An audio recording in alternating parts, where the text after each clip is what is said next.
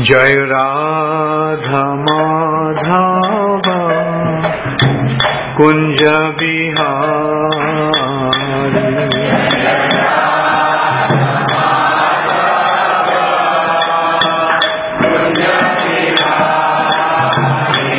Jai Radha Madhava Kunja Bihari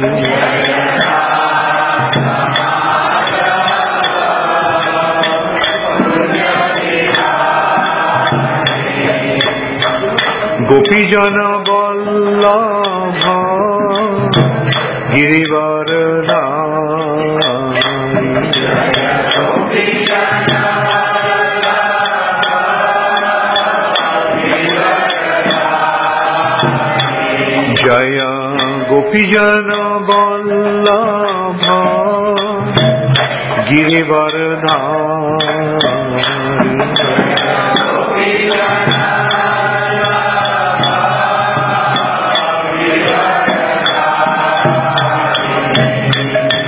Yashodanandana Brajajana Ranjana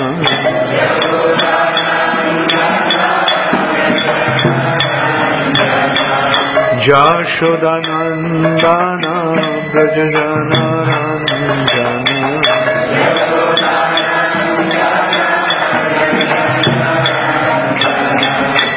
Jamuna Tira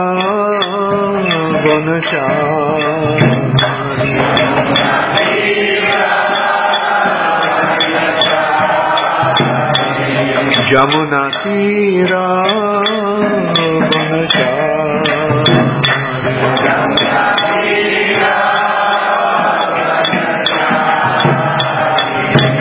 Jai Radha Madhava Kunja Bihari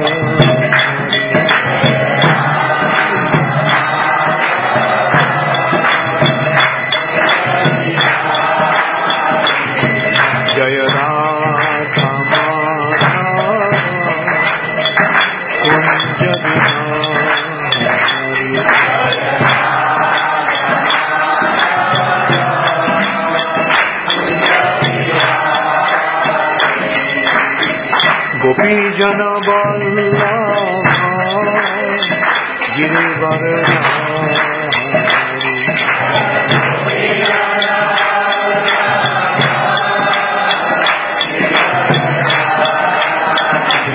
Jaya Gopijana Vallabha Girivardhari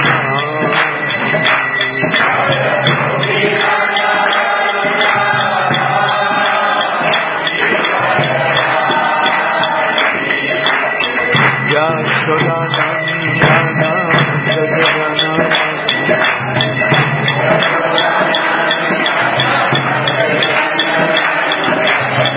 Jamuna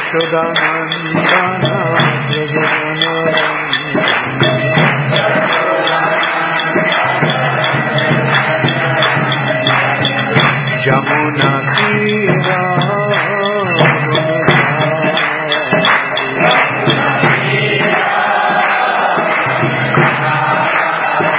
Jamuna Tira Yashodanandana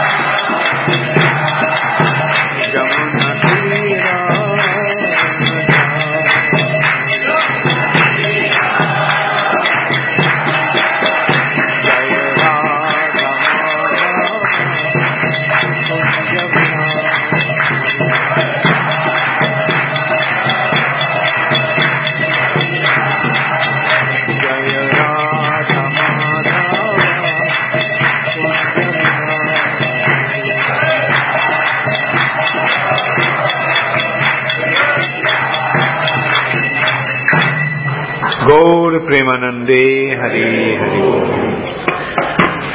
Nama Om Vishnu Padaya Krishna Prishtaya Bhutale Srimate Bhakti Vedanta Swami Niti Namine Namaste Saraswati Deve Gauravani Pracharine Nirvishesha Shunnavadi Paschyatta Vishuddham Srila Prabhupada Ki.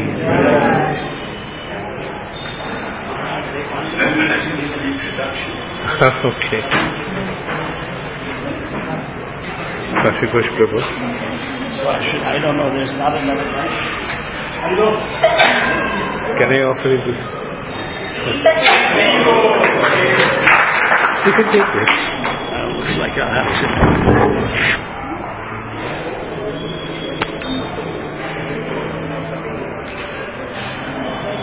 ISKCON Baroda Mandir ke taraf se भक्ति चारू महाराज को स्वागत करना है। भक्ति चारू महाराज प्रभुपाद महाराज के अंग सेवक रहा 1977 जब प्रभुपाद जी के अंतिम दिनों वृंदावन धाम में चलते थे और प्रभुपाद महाराज दीक्षा के बाद संन्यास आश्रम प्रदान किया उसी काल में तो महाराज उसी भक्त से संन्यास आश्रम में रह रहे हैं और देश विदेश घूमते रहते हैं कृष्ण भक्ति का प्रचार चैतन्य महाप्रभु का संकीर्तन आंदोलन फैलाने के लिए लगे हुए हैं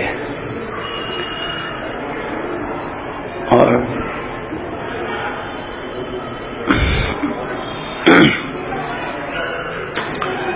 आने वाले फरवरी महीने से महाराज ISKCON संस्था संपूर्ण जगत के अध्यक्ष बनने वाले हैं।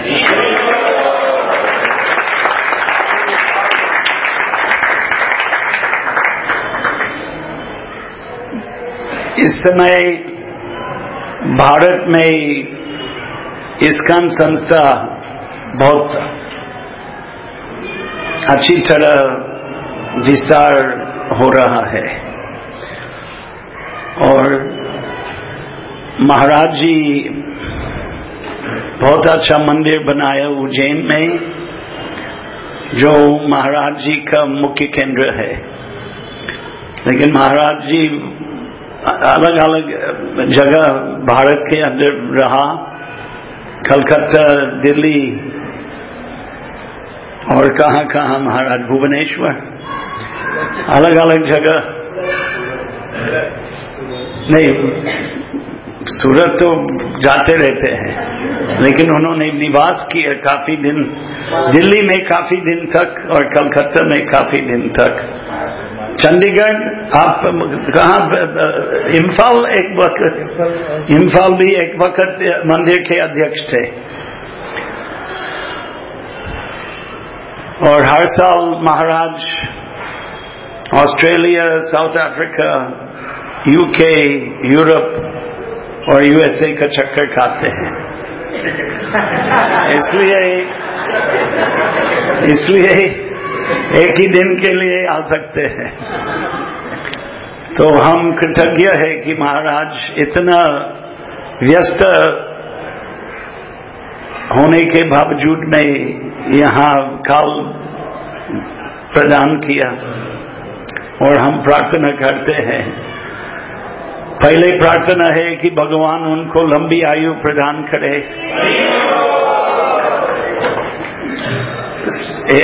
इकहत्तर पूरा हो गया 72 चलते हैं तो महाराज जी का उम्र कम नहीं है। दूसरे प्रार्थना है गुजरात राज्य उज्जैन के निकट है तो आते रहिए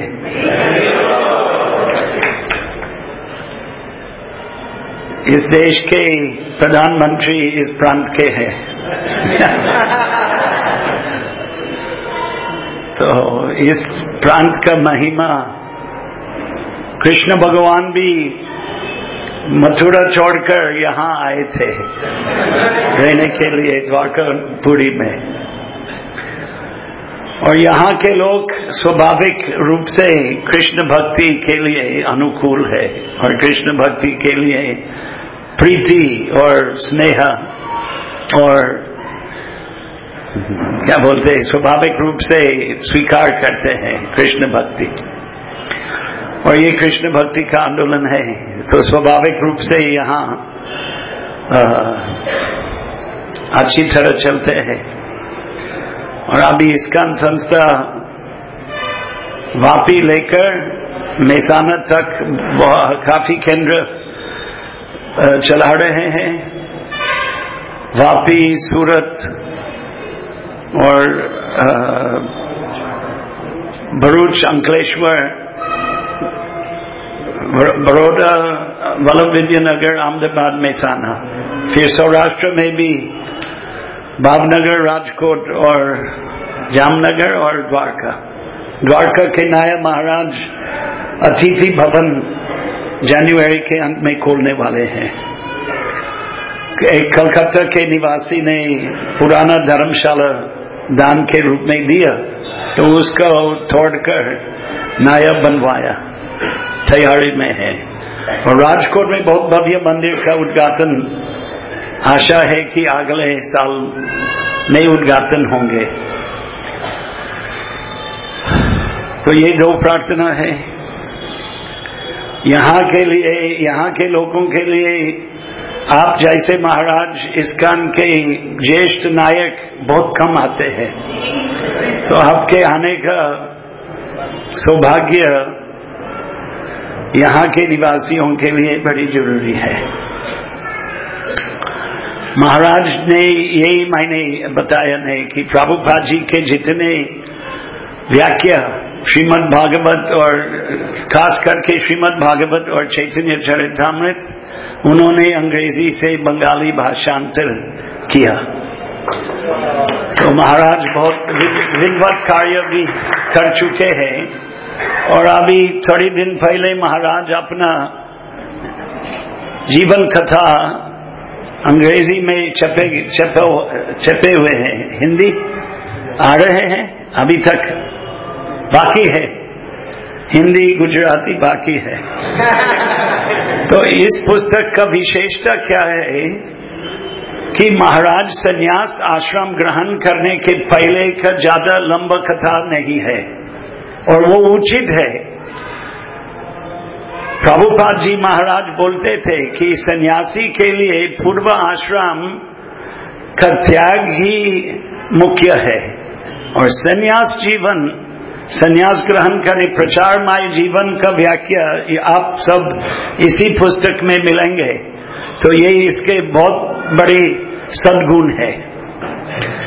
मैंने थोड़ा पढ़ चुका हूँ, बाकी है, लेकिन आप सब भले। यहाँ महाराज हिंदी और गुजराती चाहिए, बड़ौदा में खास। हम बहुत अंग्रेजी पुस्तक हमारे दुकान में रखा है और अभी भी दुकान में पड़े हुए हैं। यहाँ के लोग, और ये स्वाभाविक है कि ये भारतीय भाषा का रक्षण करना जरूरी है। तो मैं ज्यादा समय लेना नहीं चाहता हूँ। महाराज का एक ही दिन, कल सुबह भी प्रवचन होने वाले हैं, तो आप सब सुबह भी आइए 8 से 9 बजे, और प्रवचन के बाद कल सुबह महाराज कर्णावती, अहमदाबाद, पुराना नाम है कर्णावती, लेकिन अभी तक नामांतरण नहीं हुआ औपचारिक रूप से। कर्णावती नगर जाएंगे, फिर मायापुर जाएंगे। Hare Krishna. Thank you so much, Krishna. We have to thank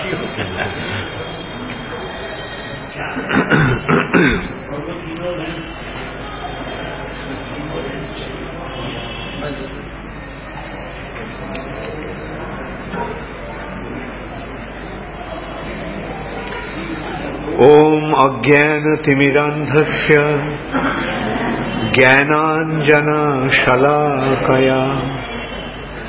चक्षुरुन्मिलितं येन तस्मै श्री गुरवे नमः।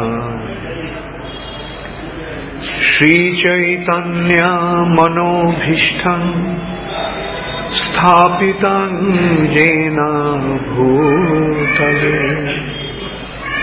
स्वयं रूप कदा मह्यं ददाति स्वपदान्तिकम्।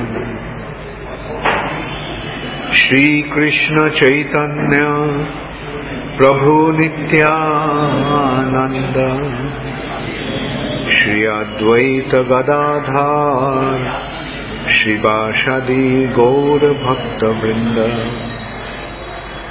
Hare Krishna Hare Krishna Krishna Krishna Hare Hare Hare Rama Hare Rama Ram Ram Hare Hare. It's okay.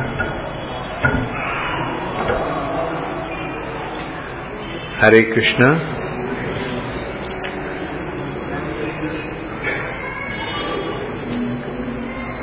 मैं हिंदी में क्लास दूं या अंग्रेजी में? हिंदी, ओके।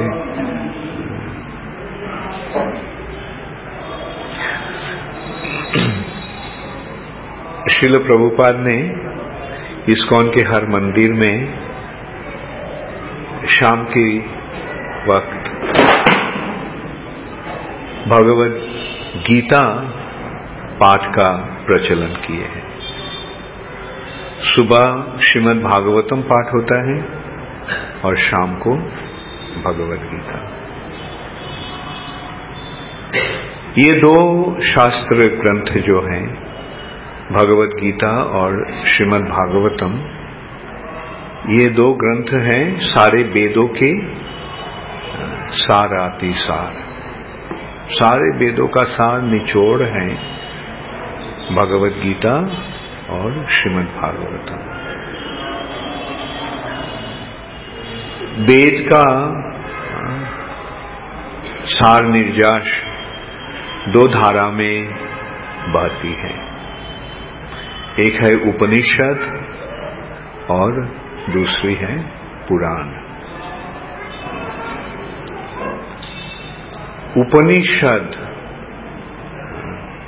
उपनिषद शब्द का अर्थ होता है सद्गुरु के निकट बैठकर जो ज्ञान प्राप्ति हो वो है उपनिषद। वैसे मुख्यतः 108 उपनिषद हैं और भगवद गीता भी उपनिषद के कोटि में आती है, क्योंकि उपनिषद सद्गुरु के निकट बैठकर, मतलब उनके चरण कमलों में बैठकर जो ज्ञान प्राप्ति होता है वो है उपनिषद। और भगवद गीता है ऐसी एक ज्ञान जो स्वयं भगवान जो है परम गुरु, भगवान के चरण कमलों में बैठकर, चरण कमलों के नजदीक बैठकर वो अर्जुन को ये ज्ञान प्राप्ति हो रहा है। तो इसलिए उपनिषद, सारे उपनिषदों में गीता का एक विशेष स्थान है। इसका वर्णन करते हुए बताया गया, सर्वो उपनिषदो गावो दुग्धा गोपाल नंदनः वत्स्य पार्थ सुधीर भोक्ता दुग्धं गीतामृतं महत्। सर्वो उपनिषदो गावो, सारे उपनिषद एक गाय जैसी है। सर्व मतलब सारे, सब, समस्त उपनिषद है एक गाय जैसी। और दोग्धा गोपाल नंदना, ये विशेष गाय को दोहन कौन किया? गोपाल नंदन श्री कृष्ण। सारे उपनिषद को दोहन करके किसके लिए गाय दूध देती हैं? अपने बछड़ा के लिए। तो इस आयोजन में बछड़ा कौन है? गाय तो है, उपनिषद, सारे उपनिषद। गाय को दोहन करने वाला है कृष्ण भगवान, और गाय का बछड़ा कौन है? पार्थ वत्स, पार्थ अर्जुन है इस गाय की बछड़ा। और ये जो दूध है, दुग्धम गीतम मृतम महत, ये दूध जो है वो है गीता की ज्ञान। अर्थात सारे उपनिषदों का सार निजास के रूप में, जैसे गाय का जरूरत क्या होता है? गाय दूध देती है, दूध है गाय की सार, वैसे सारे उपनिषदों के सार है भगवद गीता रूप दूध, जिसको दोहन स्वयं श्री कृष्ण ने किया अर्जुन के निमित्त। लेकिन दूध गाय बछड़े के लिए देती है, लेकिन गो दूध कौन पीते हैं? बछड़ा सब पी लेती है, दूध नहीं, बछड़ा थोड़ा सा दूध पीती है। और सुधीर भोक्ता, इस दूध को पीने वाले कौन है? सुधीर, सु मतलब सुंदर, शुष्ठ, और सुश्री, धी मतलब बुद्धि, जिनका बुद्धि सुंदर है, जिनका बुद्धि गहरा है, जिसका बुद्धि उत्तम है, वो व्यक्ति ही केवल गीता को, दूध को आस्वादन कर सकते हैं। दुग्धामृत, दूध रूप अमृत को आस्वादन करते हैं।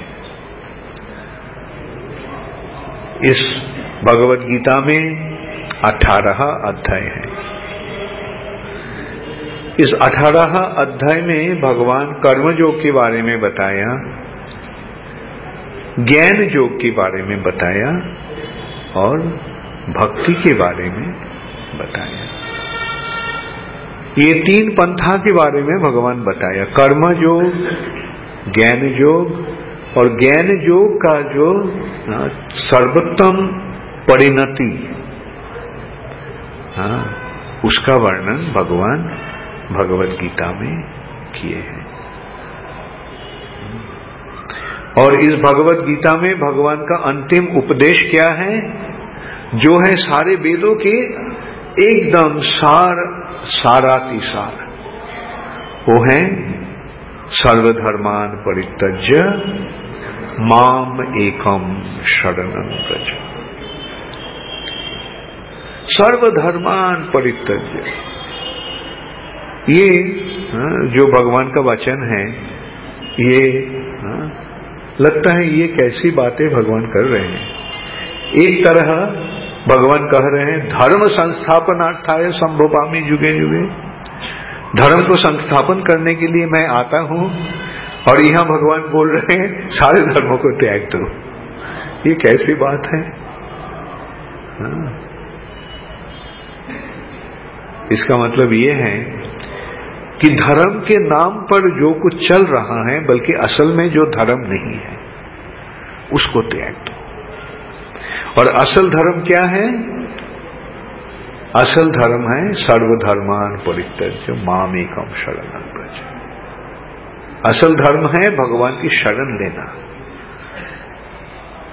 जब तक भगवान की शरण नहीं आता है, जब तक काम लोभ दयाश्च जय, भौतिक जगत के भोग इत्यादि का जो वासना रहता है, तब तक जो धर्म के नाम में चल रहा है वो धर्म नहीं है। जैसे धर्म के नाम में लोग बोलते हैं ना, भगवान मुझे ये दे दीजिए, नहीं तो माँ ये दे दीजिए, गणपति ये दे दीजिए, वो दे दीजिए, मेरे लड़का को नौकरी दीजिए, मेरे लड़की को शादी करवाइए।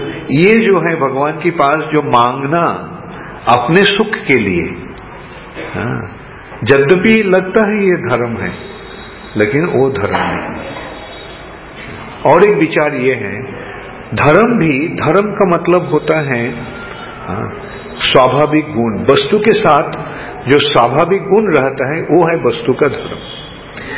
जैसे आग एक वस्तु है और आग के साथ साथ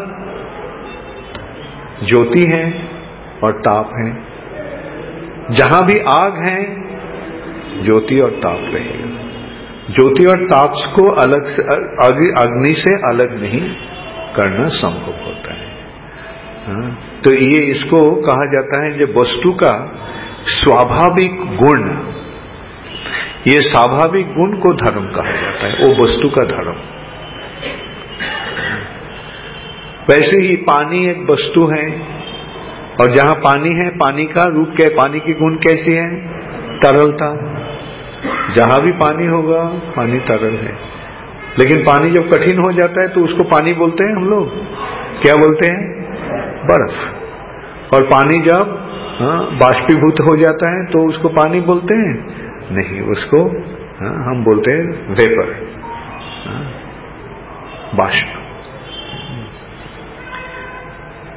तो वैसे ही एक प्रकार से ये शरीर का जो स्वाभाविक गुण होता है उसको शरीर का धर्म कहा जाता है।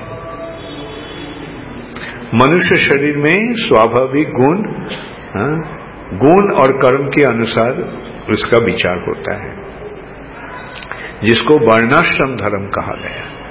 वर्णाश्रम धर्म, चार वर्ण, ब्राह्मण, क्षत्रिय, वैश्य, शूद्र, और चार आश्रम, ब्रह्मचारी, गृहस्थ, वानप्रस्थ और सन्यास।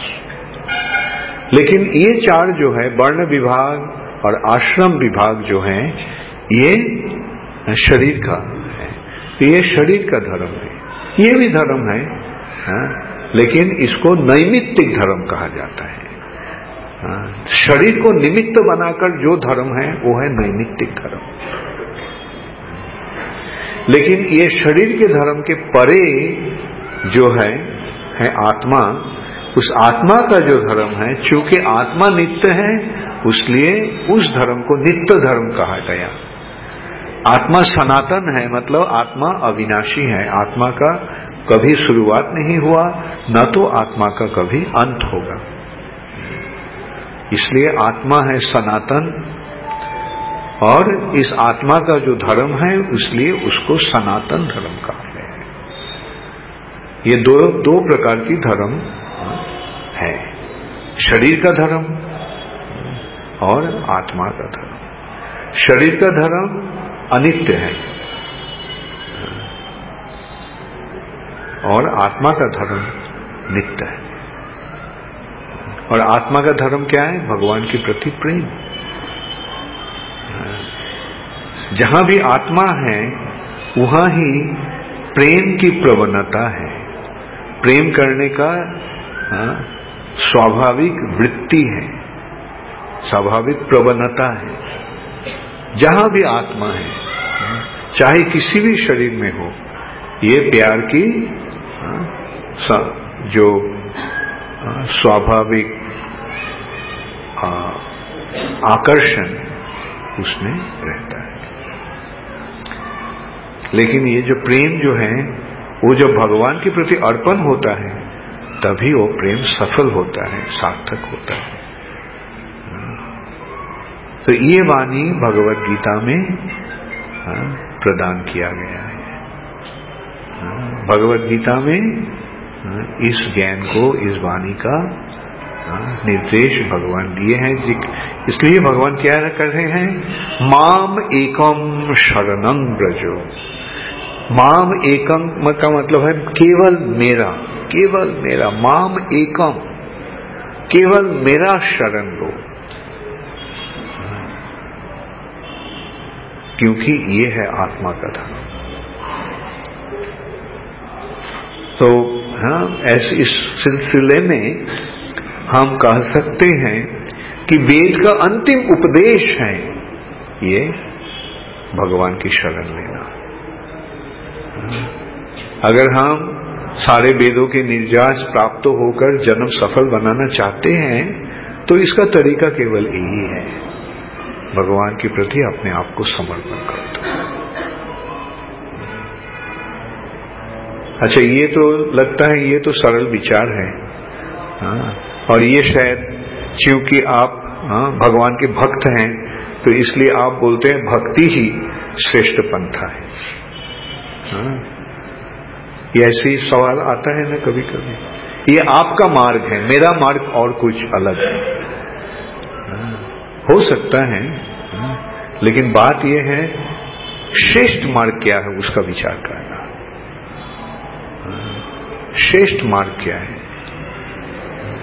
तो इसका विचार भी हम वेद के माध्यम कर सकते हैं। जैसे मैं बताया था, भगवद गीता में 3 अध्याय हैं, कर्मकांड, ज्ञानकांड और तत्पश्चात भक्ति।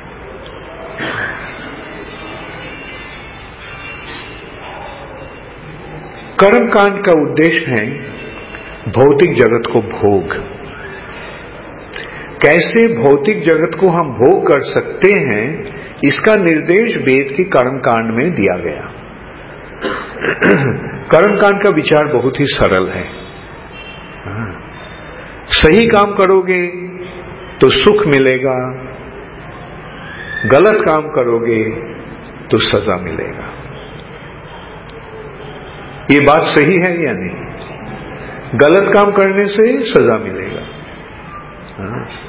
और सही काम करने से सुख मिलेगा।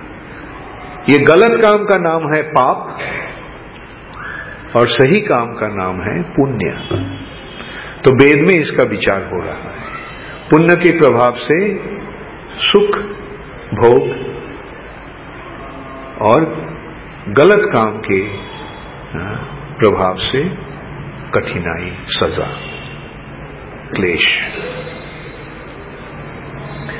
दृष्टांत स्वरूप ऐसे हम कह सकते हैं, कोई आदमी सोच सकता है कि मेरा पास अगर बहुत रुपया हो तो मुझे बहुत मजा मिलेगा।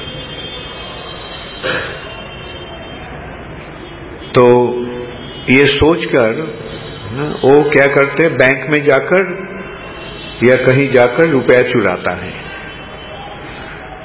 रुपया चुराने से रुपया मिला, बल्कि अंत में क्या हो रहा है, पुलिस आकर उसको पकड़कर कैद में डाल देते हैं, वहां सजा मिलता है।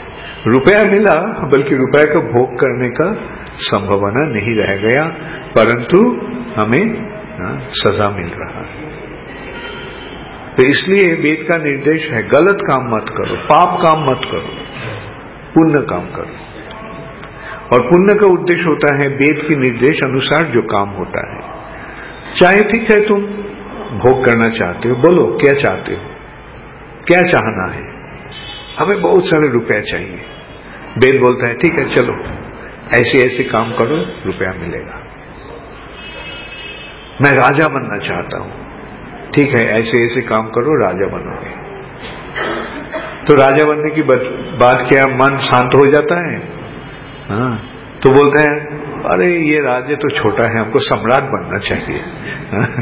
ठीक है, वेद बोलता है चलो सम्राट बनो, निर्देश वेद में दिया गया। तब भी वो सोचते हैं सही सम्राट बनने तो फायदा नहीं हुआ, हमको सारा पृथ्वी को राजा बनना चाहिए। ठीक है चलो सारा पृथ्वी का राजा बनो। पृथ्वी का राजा बनने से भी कुछ काम नहीं हो रहा है। मैं स्वर्ग लोक का राजा बनूंगा, इंद्र बनूंगा। ठीक है चलो इंद्र बनने का भी संभावना वेद में दिया गया है। तो ऐसे सारे मन कामना को पूर्ण करके भौतिक जगत को भोग करने का जो दिशा है, तरीका है, वो वेद निर्देश दे रहा है कर्म कांड की मात्रा। लेकिन इतने सारे भोग करने के बाद भी जब लगता है अरे मैं तो भोग करने का, सुख भोग करने का इतना कोशिश कर रहा हूं, लेकिन हमें कष्ट तो मिल रहा है। मैं कष्ट नहीं चाहता हूं, मैं कष्ट को नहीं बुलाकर लाता हूं, लेकिन वैसे ही कष्ट आता है। क्यों ऐसा हो रहा है? मैं सुखी बनने का कितना सारे कोशिश कर रहा हूं, लेकिन सुख की जगह हमें दुख मिल रहा है। इसका कारण क्या है?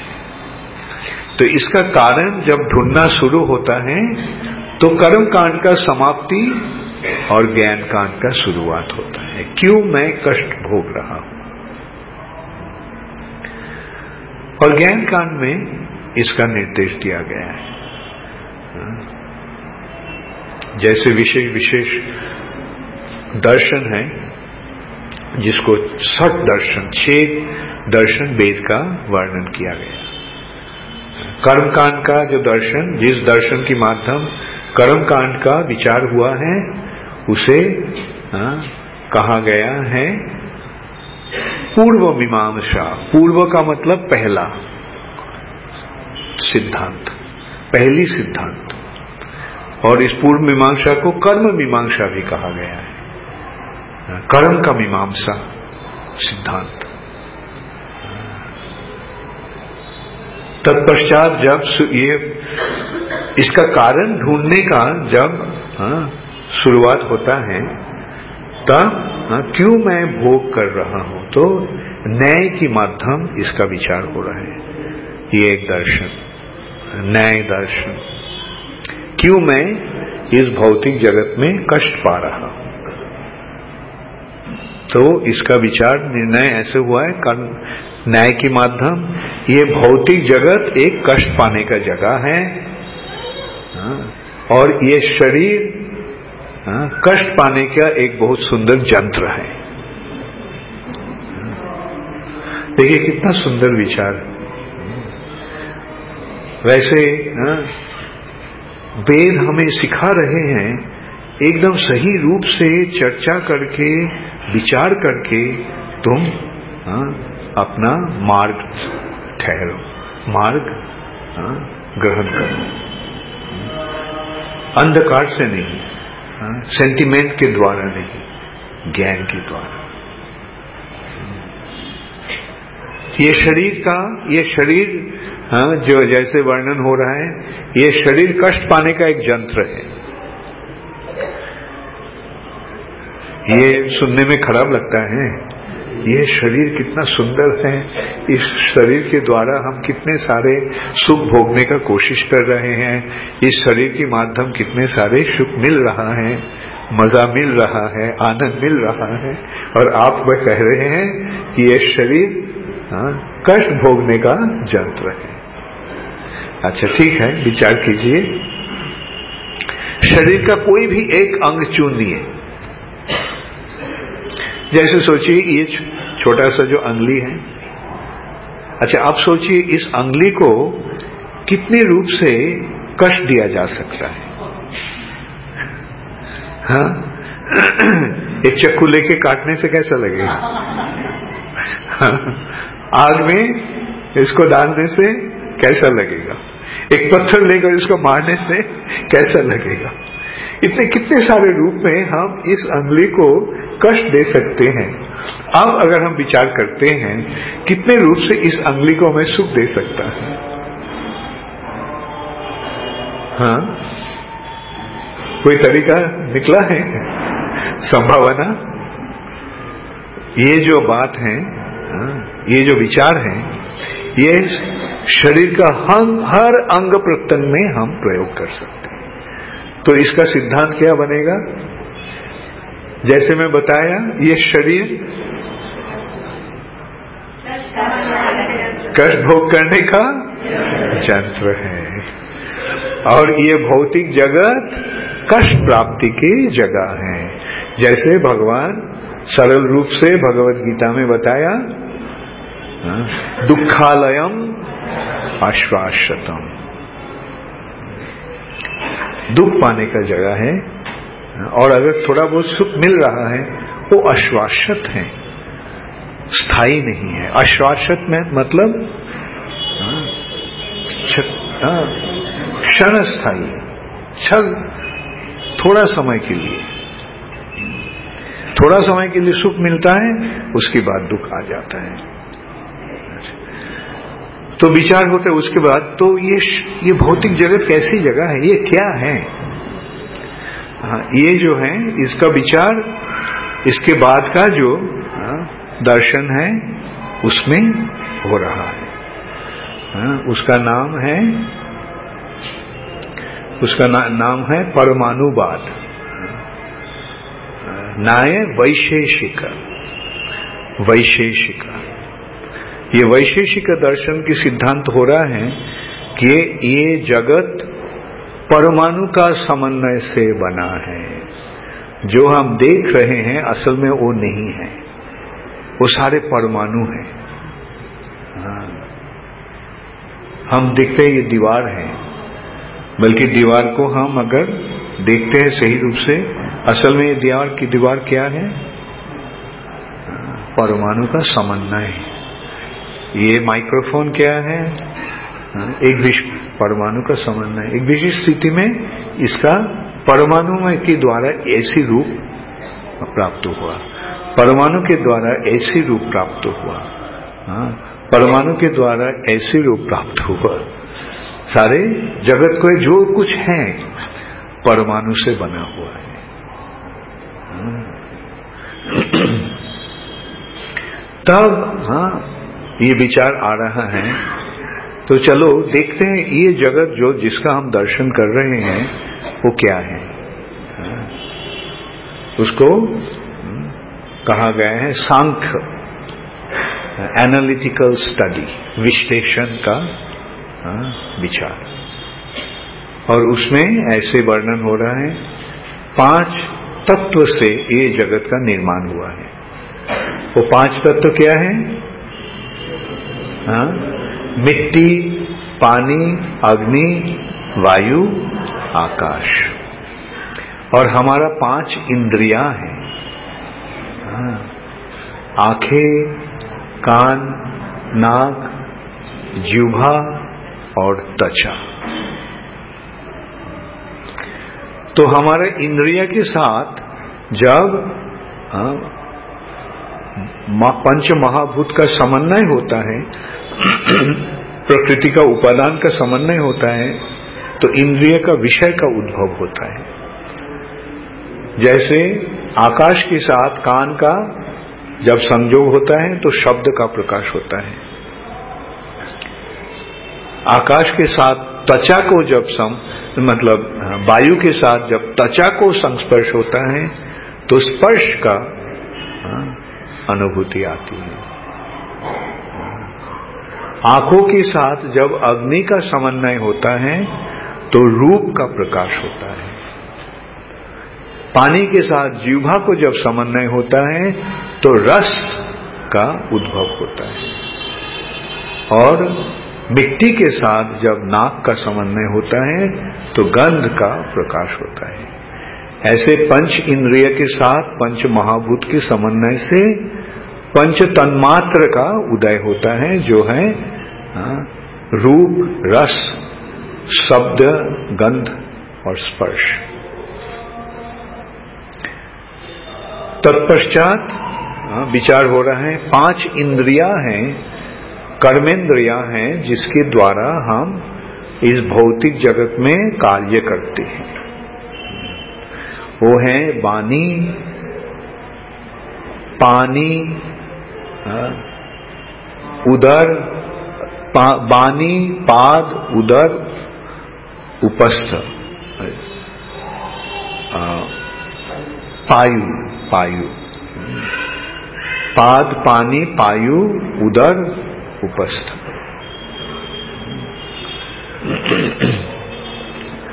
फोर इंटू 5 20 हुआ है। तत्पश्चात 3 सूक्ष्म पदार्थ, मन, बुद्धि, अहंकार। और तत्पश्चात विचार हुआ जिसकी द्वारा इस भौतिक जगत का रचना हुआ है, जिसे महत्तत्व कहा जाता है। तो चतुर्दश विचार में आया महत्त्व। इसके द्वारा इस भौतिक जगत का विश्लेषण पूर्ण रूप से हो गया है। लेकिन तब भी ये पैदा सवाल आता है कि इस भौतिक जगत तो दृश्य है, लेकिन दृष्टा बिना दृश्य तो नहीं हो सकता है। अगर कोई देखने वाला नहीं है तो दृश्य रहेगा, तो देखने वाला कौन है? देखने वाला हूं मैं। तो 24 उपादान के द्वारा विश्लेषण हुआ है सारे जगत का, लेकिन मैं को वहां नहीं मिला। तो इसलिए मैं है ये भौतिक जगत के परे, और वो मैं है आत्मा। तो पंचविंशति तत्व है आत्मा, और ये आत्मा जो है, ये आत्मा अनेक है और क्षुद्र है। जो वस्तु क्षुद्र है और अनेक है उसका कोई स्रोत जरूर होगा। जहां से वो आए हैं वो है परम आत्मा। ऐसे 26 तत्व में इसका पूर्ण विश्लेषण सांख्य के द्वारा। लेकिन देखिए भगवद गीता में भगवान कितने सुंदर रूप में 2 श्लोक में ये सारे विचार कर चुके हैं। 2 श्लोक में केवल क्या भगवान कह रहे हैं?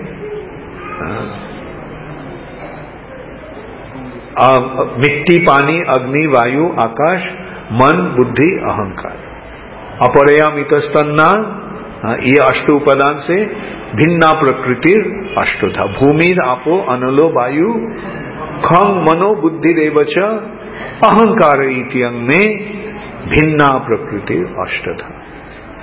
ये 8 उपादान से भिन्ना प्रकृति का रचना हुआ है। लेकिन ये है अपरा। अपरा मतलब निकृष्ट शक्ति, लेकिन इसके परे एक उत्कृष्ट शक्ति है। अपरायम इतस्तन्नम प्रकृति विद्धि में पराम पराम। और एक प्रकृति है जो ये अपरा प्रकृति के परे है, और उस प्रकृति से जीवभूतांग महाबाहो, जीवगण सब वहां से आए हैं। जजेदं धारयते जगत, जो इस जगत को धारण किए हुए है ना। सांख्य का विशाल दर्शन के बाद जो मूल कहना है भगवान 2 श्लोक में 4 लाइन में बता दिया। ये है भगवद गीता का महात्म्य। और बात साथ साथ ये भी जरूरी है कि गीता का जो उपदेश है, गीता का जो वाणी है, वो सही रूप से समझने के लिए सदगुरु का जरूरत है। मैं तो कहूंगा ISKCON के संग में आने के पहले मैं कम से कम 6 गीता पाठ कर चुका था, और एक गीता मेरा साथ साथ था, हर समय रहता था।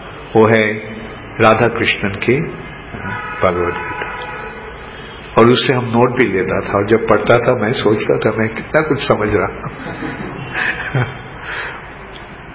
बल्कि जब प्रभुपाद जी की गीता का संस्पर्शन में आया तो मैं से देखा कि मैं कुछ भी नहीं समझा था, क्योंकि गीता का सही ज्ञान सदगुरु के माध्यम ही केवल मिलता है।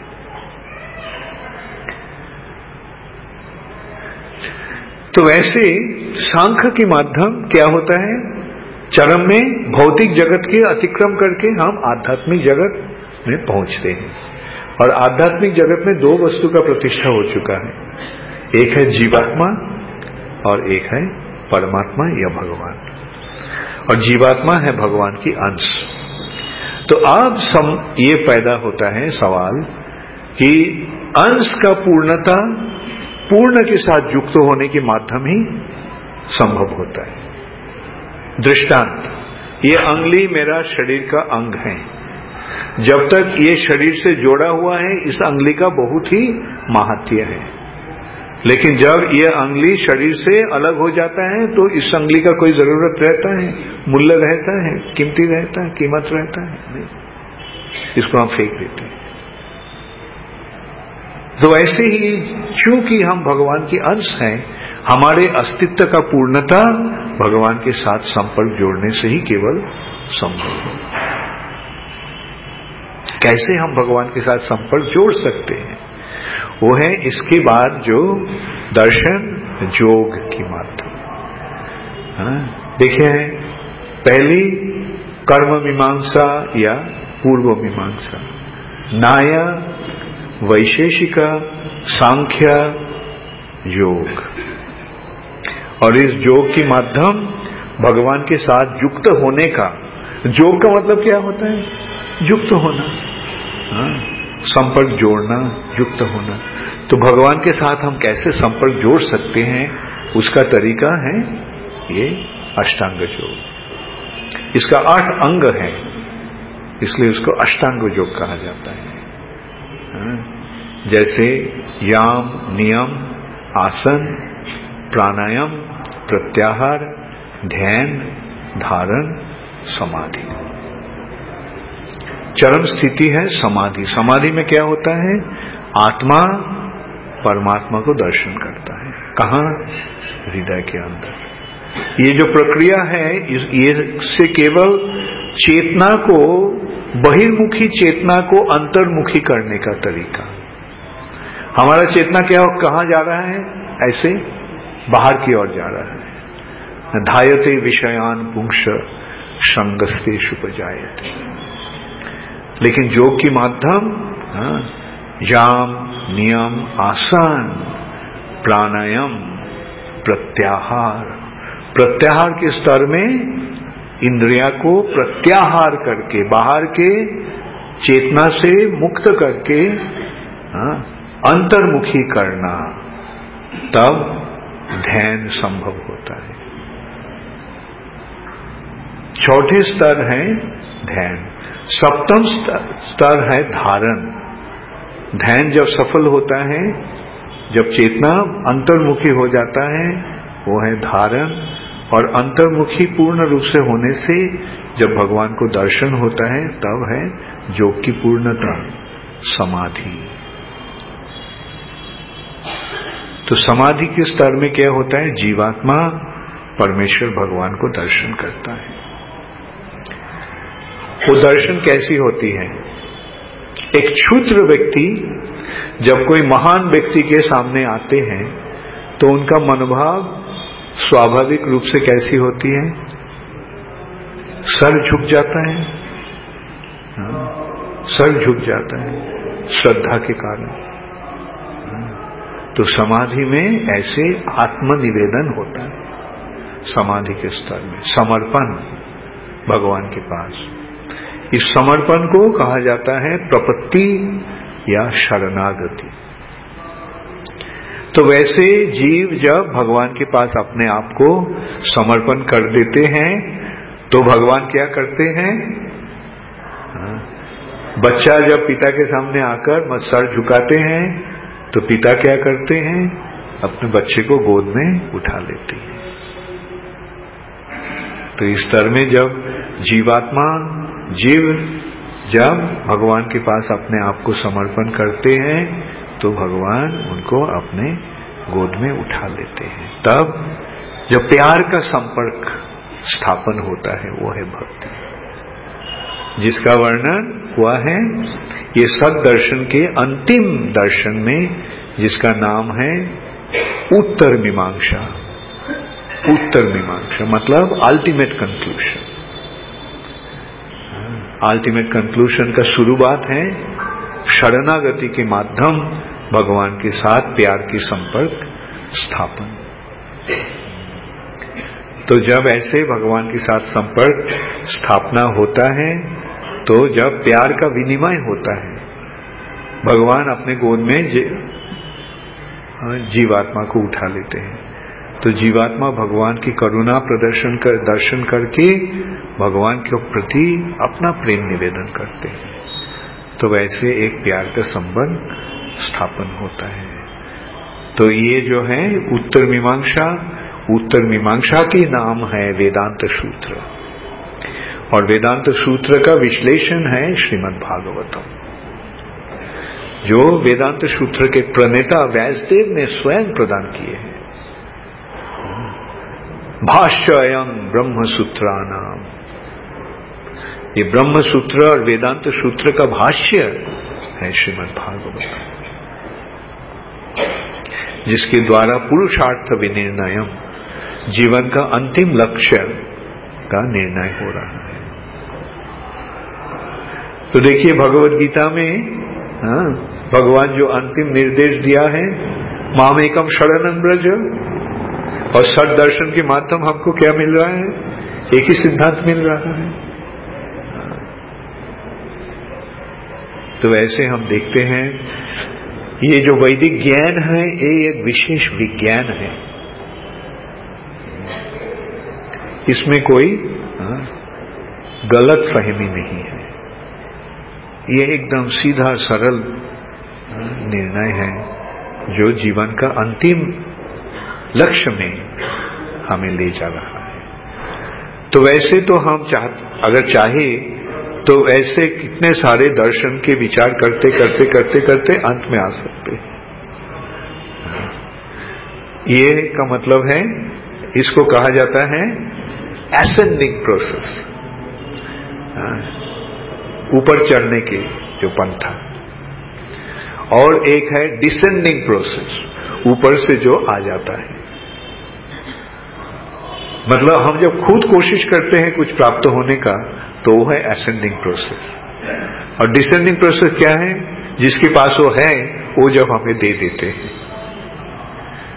करोड़पति बनना बहुत कठिन है ना? करोड़ रुपए कमाना बहुत कठिन है, लेकिन कोई करोड़पति आकर हमें करोड़ रुपए दे दिया तब उसमें क्या कोई दिक्कत होता है? नहीं। तो ये हमारा जो पंथा है भक्ति के पंथा, वो है डिसेंडिंग प्रोसेस।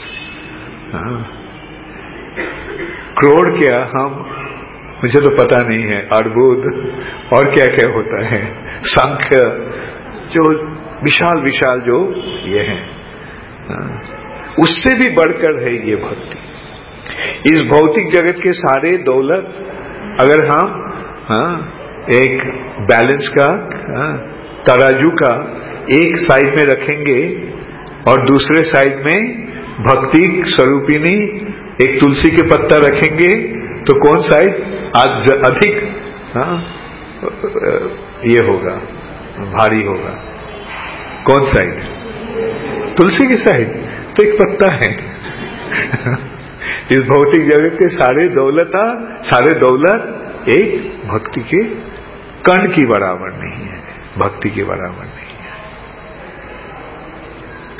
तो हमें ये समझना होगा कि हमें एक ऐसी एक संपदा मिला है जिसका विचार हम भौतिक जगत की विचार के द्वारा निर्णय नहीं कर पाएंगे। तो ऐसे संपदा जब मिला है तो क्या करना चाहिए? इसको सदुपयोग करना चाहिए। तो मैं आप सबको पास विनती करूंगा कि श्रील प्रभुपाद की कृपा से जो एक अपूर्व संपदा हमें मिला है उसको सही सदुपयोग करते रहना। हरे कृष्णा। गौर प्रेमानंदे श्रील प्रभुपाद की। Thank you. Hare Krishna. Thanks for your appreciation.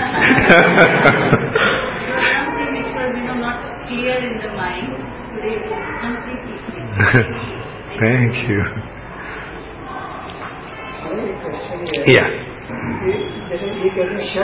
एक ये उनको माइक दीजिए।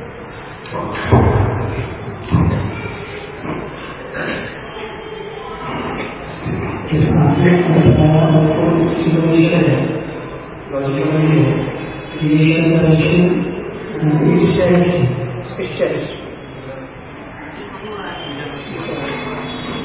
तरह से उनको जाना है, लेकिन अच्छा, ये प्रश्न मैं भी प्रभुपाद को किया था। In that book it is there.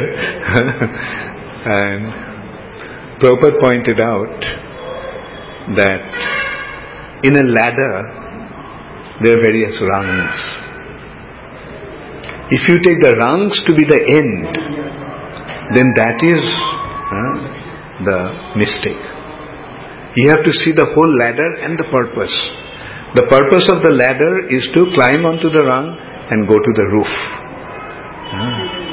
Actually, this is one of the very nice things. Even most of the ज़्यादा से लोग उसको negative perception ले जाते हैं, पर जिसने आपने उसको किया है, उसको एक positivity में और वास्तव में थोड़ा logical sequential है, तो तर्क से देखें, तो दिलाया गया कि वो sequential नहीं है, तो आपको समझाया, तो मानसा है, उसके बाद न्याय है. Right. There are different rungs. Yeah. My question came to Prabhupada because one day Prabhupada was saying to become a preacher one has to learn the Saddarshan. So my question was that Prabhupada, you mentioned that the 5 out of 6 darshans are detrimental, nastic. So why then we should study that? And then Prabhupada explained that if we take them separately as the rung to be the end, then it will be a mistake. But we have to see the ladder.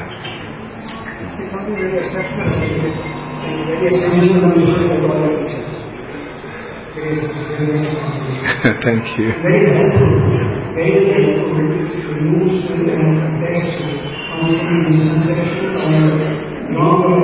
you.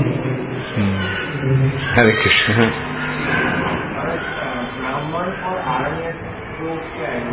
Brahman or Aranya? Okay. Aranya. वैसे वनवासी तो होना वो एक अंग है जैसे गृहस्थ आश्रम का. गृहस्थ आश्रम का त्याग के बाद वानप्रस्थ आता है. Okay. These are the different Upanishads. Brihadaranyaka, Shatapad Brahman. These are different stages, different aspects of. These are as you were saying Satpad, and these are the stages of knowledge at different stages. Mainly they are coming into Karmakandaki. I didn't study that, so I wouldn't be able to say the difference. I study simply, as I told you, why be a crorepati with your own endeavor when a crorepati is giving with a crore?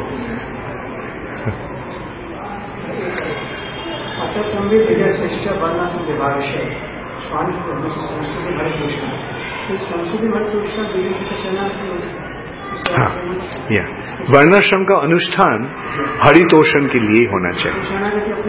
हाँ जरूर. हाँ right. हाँ हाँ. संसिद्धि हरितोषण. वर्णाश्रम का सिद्धि हरितोषण. हाँ शरणागति.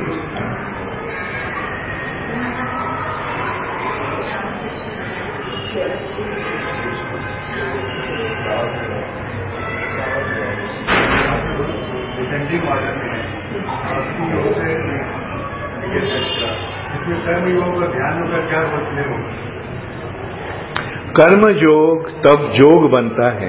कर्म जब भक्ति के साथ मिश्रित होता है. कर्म मिश्रा भक्ति है कर्म योग.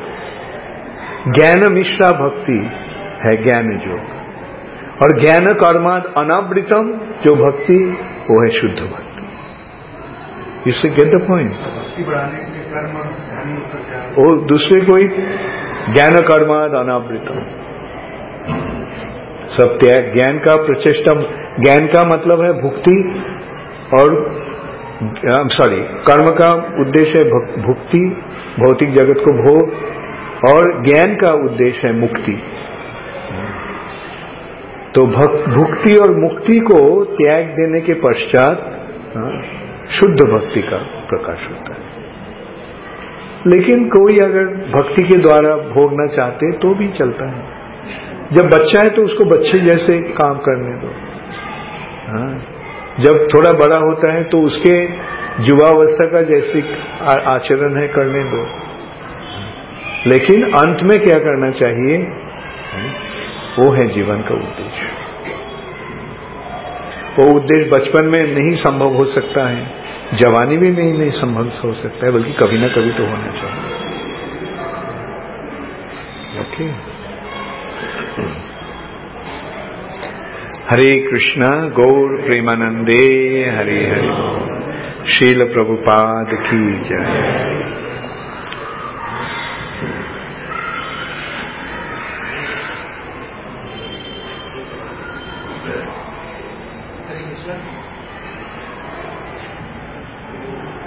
Take this one.